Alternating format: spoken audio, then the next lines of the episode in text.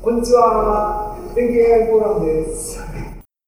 で、えー、と、ちょっと一旦、あの、AI 離れまして、あの、コンピューターの性能比べで、 FLOPS っていうコンピューターの性能の指標みたいなのがあるんですけども、 floating point operations per second で、えー不動小数の計算が1秒間に何回できるかというのですけども、まず一次ブームの頃の、えーコンピューターが、えーこれはエニアックの数字なんですけど、300フロップス。で、この後、まあ、改良されてエドサックとか、あの、なんとかバックとか出るんですけども、まあ、行ったところで1キロフロップス行くか行かないかっていうとこだと思います。で、この頃はまだパーソナルコンピューターはもちろんないです。で、二次ブームの頃になりますと、さっきのクレイ1が160メガフロップス。で、当時のデスクトップ PC が1.5メガフロップスぐらい。ちょっとこれデータがなかったんですけど、だいたいこの、あの、当時クレイ1が MIPS って言って、あの、 million instruction per second っていう別の指標があるんだけど、あれが100 MIPS って言ってたの。で、当時のパソコンが1 MIPS にちょっと足りなくて、まあ0.98 MIPS って言ってたんで、えー電卓叩くとこのぐらいでした。で、えー3次ブームが今、あの、10.5ペタフロップス。えーこれはあの、K っていうコンピューターですけども、1ペタが1000兆なんで、えー10フロップスで1万兆ってことは、位が一つ上がって 1K フロップスなんで、あの、K っていう名前になってるわけですね。で、えーパーソナルコンピューターの方は、今なんと500ギガフロップスになってまして、これ、今それなりに普通のコンピューターだと思いますけど、もうなんとそれでクレイ1の1000倍超えてしまってるということで、まあ、あの、一木さんみたいなあの GDP とか入れてる人は、えっ、と、ペタフ、あ、ペタじゃない、テラフロップスとか言ってますんで、さらに一桁ぐらい。CPU のそうですね。GPU じゃない GPU とか入れると、多分もう一桁上がると思います。まあ、そんな化け物が今机に乗ってたんだな、とか、まあ、えーでも、思います。あれですよ、あの GPU やディープラーニング、はい。まあ、符号的プログラミングじゃないですけども、あるものにあっという間に慣れちゃうっていうんで、GPU でディープラーニング回せるモデルをずっと使ってると、時々間違って CPU で走らせると、うん全然こう応答しなくて、これは戻れないなと思うんで、うんだからその差が、要するにこの辺の数字の差なんですよね。すごいなと思って。まあ、一方でスーパーコンピューターとそのデスクコンピューターの差っていうのがものすごく開いてるなとも逆に思ったりもする。えー、まあ、すごい世の中だなと、えー思います。で、また AI に戻るんですけども、3回目の冬は多分来るって書きました。で、インターネットに最近、あの、よく出てる図なんですけども、時間軸はこれ一定ではないんですけど、横が時間軸で、縦が盛り上がりで、いろんなものがこういうサイクルを迎えるんですけど、こう、合わせると、こんな感じになりますよっていうグラフなんですが、え今人工知能が、えー過度な期待のピークのあたりにいますよと、えいうことになってまして、人工知能は過度に期待されています。で、どのぐらい過度かって言いますと、要はシンギュラリティが起きて人類が滅ぼされてしまうぐらい期待されているのですけども、あの、実際にはそんなことには絶対ならないので、まあ、なんだって思われてしまう時期が、そのうち来るわけですね。で、えーまあ僕なんかが何だと思ってる分には大丈夫なんですけども、あの人工知能にお金を払う人たちが何だと思い始めると、やっぱり残念ながら冷えてしまう。えーいうことで、えー残念ですが、多分冬はやってきます。えーただ、あの、この表っていうのは、冬が来るぞっていうのを告げてる表でもあるんですけども、逆に、それで終わりじゃないんだよと。えーまだまだもう、また次があるんだよっていうのを、えー予言してる、図でもありまして、あると思ってまして、えーまあ、なんだで冷えるのもいいんだけども、冷えすぎないでねというのを、あの、世間で啓蒙してる図なんだろうなと思って、えー僕はこの表、ああの図を結構ポジティブに今、あの、捉えてます。まあ、どう読むか。これ、ね、まあ、流行の話ですからね。えでね、ジェフリー・ヒントンを見ろというのが、こういうのが出てきた時の僕の雰囲気ですよね。まあそういうのは気にしてもしょうがないと。末ん端の人たちっていうか、こう流行に、世間に乗ってきてる人たちの動向の話だから、個人的な関心とかは、それとは関係,、まあ関係ないところでやっていくっていう線もあるだろう。でも、人工知能とか、この辺は、いや、あの、シンギュラリティのはあのハイプだよっていう話はありますけども、実にそっちの方向に加速的に物事は進んでいるまあ、はいそれはそうますからね。ですね。だからそんなに、あの、いや、コロナウイルスじゃないですけど、楽観できないと思う。まあ、ただこれ、あの、なんだで冷めるのが重要だとちょっと思ってて、一次ブームも二次ブームも、なんだで冷めたから次があったんで、ダメだこりゃで冷えるともう次ないんで、うんね。、結構重要なことかなと思います。で、ここ、まあ、あの、歴史の話をしまして、えーここまでは、あの、現代、あ、古代から現代の話ね。古い方は、えー紀元前300年ぐらいから行きましたんで、2300年ぐらいの話をしましたけど、ここからは、ということで、あの、未来の話をしたいと思います。というか、今、あの、僕の個人的趣味の話になってしまいますけども、今僕がディープラーニングに思ってることなんですが、まあ、いまいち燃えないなと。これ、字が間違ってるわけじゃなくて、そんなに熱い人じゃないんで、あの、燃えてこないなって思ってるのと、えーそれからすがいんだけど、なんか違うなと。で、えー何が違うかなって考えると、パーセプト論がパーセプト論のままなんだなと。ただ、あの、ディープラーニングは今そこが基礎になってるんで、そこいじっちゃうと成り立たないんで、まあ、しょうがないんだろうなとは理解してるんですけども、そんなことを思って。で、規模が大きくなっただけだなっていうのは言い過ぎでして、まあ、いろんな発明とか発見とかそういうのがありまして、えーすごいなと思います。で、だから、悪いことではないなと思っていて、えー結局これはその飛行機が飛ぶために羽ばたくのをやめたとか、そういうことなんだろうなと思ってまして、まあ飛行機未だ、あの、鳥の模倣から始まったんで、最初みんな羽ばたいてたんですけど、あれを続けてたら未だに飛んでなかっただろうなと思うんで、えーそういうことだろうと思ってます。しかし、でもですね、あの頃の僕はですね、脳みそを作ってるつもりで、えプログラムを書いてました。で、多分、あの、巻き添えにして悪いんですけど、ローゼンブラットさんもそうだったんじゃないかなと思ってまして、え今のところはこんなしょぼいニューロンだけれども、えーそのうちもっと、あの、凝ったニューロンを使って、えー本物の脳みそを作りたいなと思って、えーたんですね。で、ある日ふと同じことを考えてるような人がいないかなと思って、えー探してみたんですよ。そしたら、あの、発見しました。えーもう一つのブームっていうか僕のブームなんですけど、えっと、こういう本、昆虫の脳の本でして、昆虫サイズの脳です。まあ、昆虫と人間っていうのは、あの、相当違う生き物でして、えっ、と、片や節足動物で、片や、あの、脊索動物で、あの、共通の祖先がいたのが、なんと、あの、カンブリア紀の初めの頃なんで、7億年ぐらい前まで遡らないといけないぐらい、あの、違う生き物なんですけども、あの、神経細胞に限って言いますと、その共通の祖先はすでに神経を発達させていたので、えー人間も虫もほとんど同じなんだそうです。で、これは結構重要でして、あの、虫の発見はつまり人間にも応用できるってことですね。神経に限っている。で、えー規模は人間の10万分の1以下。ニューロンの数にして数十万から、えー数百ニューロン、少ない方ですね。数百万じゃなくて数百です。さすがに数百だと虫じゃなくて、あの、線虫とかもっと原始的な生き物になるけども、えーただ、そのちっちゃいちっちゃい脳なんですが、それで昆虫は空を飛んだり、えー狩りをしたり、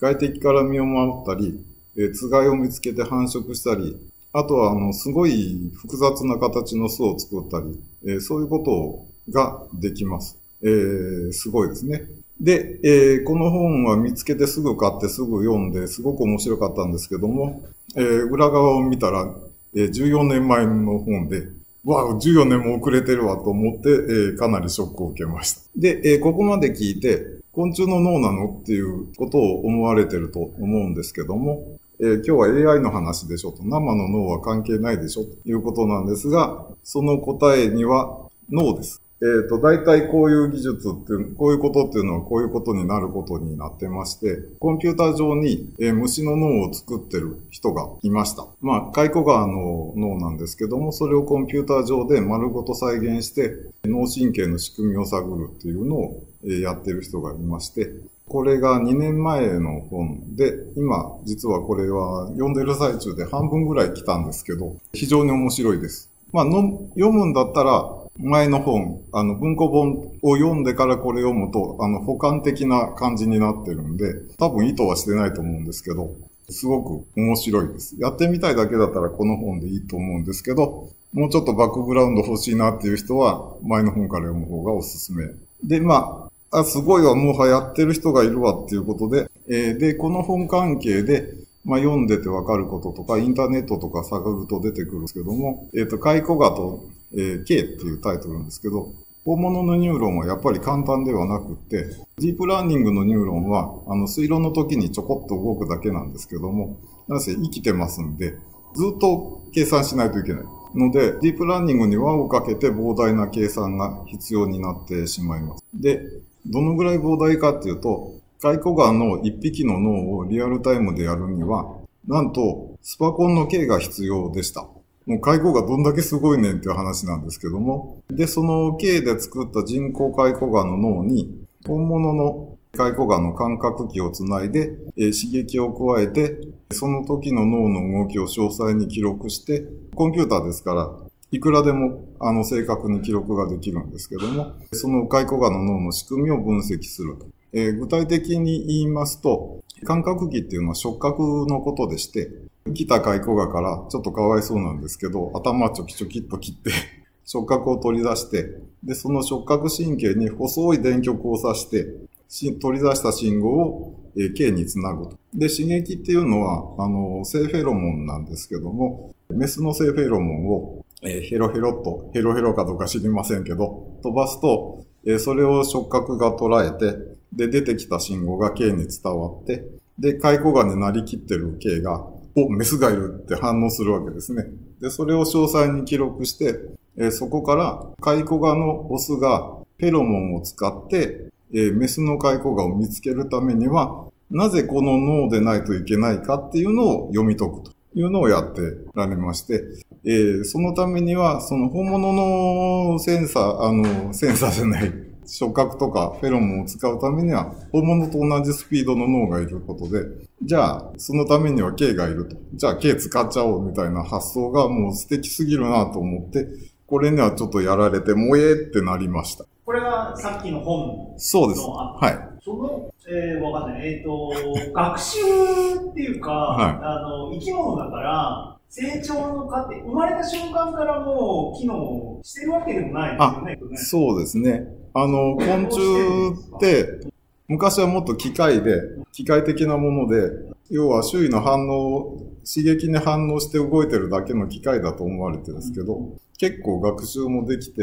あの、景色を記憶したりとか、例えば蜂だったら、巣から花の蜜があるま場所を覚えて帰ってきて、他のやつに伝えたりとかやりますよね。結構いろんなことができるっていうのが最近分かってきてまして、あこのいや僕の質問はもうちょっと多分具体的で、この K に実装してある脳みそっていうのは、はい。えっ、と、どう初期化してるのかみたいなセンスの質問なんですよ。あー、どう初期化してるか。つまりいきなり、はいまあプログラムですよね、はいシミュレーションで、えーだから、でもディープラーニングのモデルだったら、モデルのアーキテクチャは作るけど、うんウェイトっていうかね、モデルの状態をきちんと与えて初めて機能するじゃないですか。はいはい。で今の場合は多分、フェロモンを与える状態のプログラムっていうのは、はい何らかの初期化っていうか、モデルをロードしなきゃいけないんですよ。そうでもないんですかちょっとそこまでは見えてないんですけど、ああのー要は、蚕ガの脳を神経細胞一個一個どうもひっぺがしながら、どの細胞がどの細胞とリンクしてるかとか全部取って、まんま作りましたと。で、と、なんとなくそれだけで蚕ガっぽく動くのかなってなんとなく思ってるんですけど、あじゃあ、うんあのディープラーニングでいうところのウェイトみたいなのも込みでモデル化されてるまあそういうことですねか。じゃないかなとうん今のところは思ってるんですけど、はい。そうですね。あの、結構グロい絵とかが本の中に出てきますけど。で、えー、ちょっとでもこれを見つけた時に心配したのが、あの、実はすでに冬が来てたりしないだろうなと。えー、まあ、大体この手の技術は歩みが遅いのと、僕が前二次ブームの時は、あの、見つけた時にはすでに冬が来てたみたいなことがありましたんで、えー、心配になってちょっと調べてみました。でも、あの、今回は大丈夫で、新しい記事がいっぱい引っかかりまして、えっ、ー、と、去年の遅い論文とかも結構出てますんで、えー、まだ大丈夫です。で、キーワードは、昆虫 blank 脳とか、全脳アーキテクチャっていうのが今、これ一番積極的にやってる組織で、全脳アーキテクチャイニシアティブで、えっ、ー、と、英語にして、 Whole Brain Architecture Initiative で WBAI っていうのもおすすめのキーワードです。っていうことで、昆虫すごいぜっていうことで、ちょっとすごすぎてですね、えー、ブーム、あの、僕の机に来るにはなかなかちょっと遠いものがあるかなっていう感じがするんですけども、遠いにしろ近いにしろ、いずれにしても時間の問題ではあるなということで、今後に注目していきたいなと思います。ちなみにこの番組は、あの NHK の普通の昆虫番組で脳のこととかはやらない番組ということで、えー、ご清聴ありがとうございましたということで、はい。あ、なんですけど、ちょっとだけ延長させてください。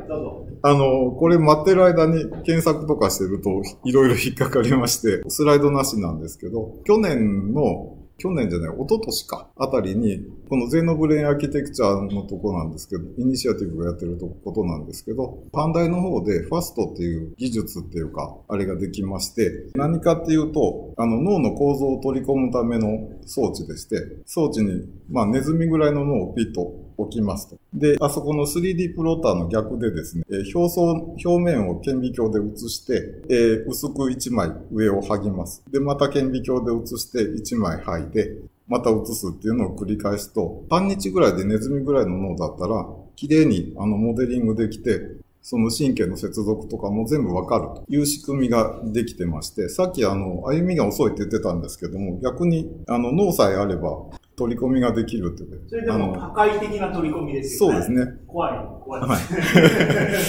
あの、逆に勢いがついてる状況みたいです。で、その中で、あの、マーモセットっていう小型のサルなんですけども、それの脳の取り込みとかもやっていて、一部には人間の脳の取り込みもやってると。ただ装置がちっちゃいんで、おそらく切って 破壊的な取り込みを人間の脳でやって倫理的に問題ないんですどうなんでしょうね。あの、まあ、もちろん、あの、死体から取り出した脳なんですけど、そんなことがもうできるようになってきてるみたいです。だから、まあ、虫もまだやってるんですけど、虫は虫でまたちょっと違うし。いや、そうなるとさっきの質問で、うん、だからし、亡くなった方の脳みそをそうやって、そういうリアルスキャンみたいなのをして構成された脳みそに、を用意ドンでスイッチオンしたら、うん、あの、怖いことになりそうですよね。あの、亡くなった方の人格が生き返ったりとか。でも多分ね、それはそういう風になると、研究が止められちゃうんで、多分なんか避けるんだと思う。うん。今やってるのが、それで最新の状況が、あの人間の大脳新皮質の取り込みをやって、えっ、ー、と、人間の1%ぐらいの量のニューロンのシミュレーションをができるらしいんですけども、えっ、ー、と、人間の脳が1秒間にやることをスーパーコンピューターの K で、えー、40分かけてやるそうです。で、まあ、あの、2400秒プラス、えー、規模が100倍あるんで、2万4000倍スペックが足りないっていうことで、かなり途方もない感じなんですけども、まあ、ムアの法則でいくと、あと7年か8年ぐらいで、その辺に追いつくので、もしかするとそこら辺でそんなことになるのかな、みたいなことで、えー、ちょっと。生命のいや、シナリオとしてはそうやって構築された脳みそに知性は宿ってない可能まあそうですね。っていうか、またそこだと脳みそできただけなんで、あの、せいぜいこのぐらいのやつが一人増えるだけなんで。うん、で、そこからその、意識はどこにあるんだっていうのとかには答えてないですからね。答えるために多分やってまあ逆に言うとそこからが本番で、あの、脳の仕組みっていうのを読み解いて、いらないものを取ったり、足りないものを付け出したりとかして、もう超知能みたいなのが、あの、できていくのは多分僕は生きてないのかなとか思うんですけど、でも、いや、無我の法則、進歩はスピードアップして、コロナウイルス。まあそういうことで、あの、今後も注目していきたいと思います。はい。はいありがとうございました。面白いお話でした。えー、と、え会場から質問などはございませんでしょうか、大島さん。あの二つぐらい。あまず虫の話なんですけど、い、やいやすごく面白いなと思ってて虫の知能って多分ご存知だと思うんですけど単体じゃ完成しないものああ、そうですね。あの、蜂とか、そうそうですね。はい。であの蜂とかその群れで初めて普通の人間とか哺乳類とかでいうと 1, 1個体ぐらいの感じで生活するものなんで知能をより集めて、まあ、分知能っていう言い方されてるんですけどそれであの高度な動きってするんですよその計とかで虫1匹の脳みそを作ったとしてその分知能とかってシミュレーションできるもんなんかなっていうのをいや、K が虫の数分いるわけですよ、だったら。計100個ぐらい恐ろしい話だなですね。だからここれではまだまだ序の口だっていう話ですね。多分そうですね。多分、体がないと無理でしょうね。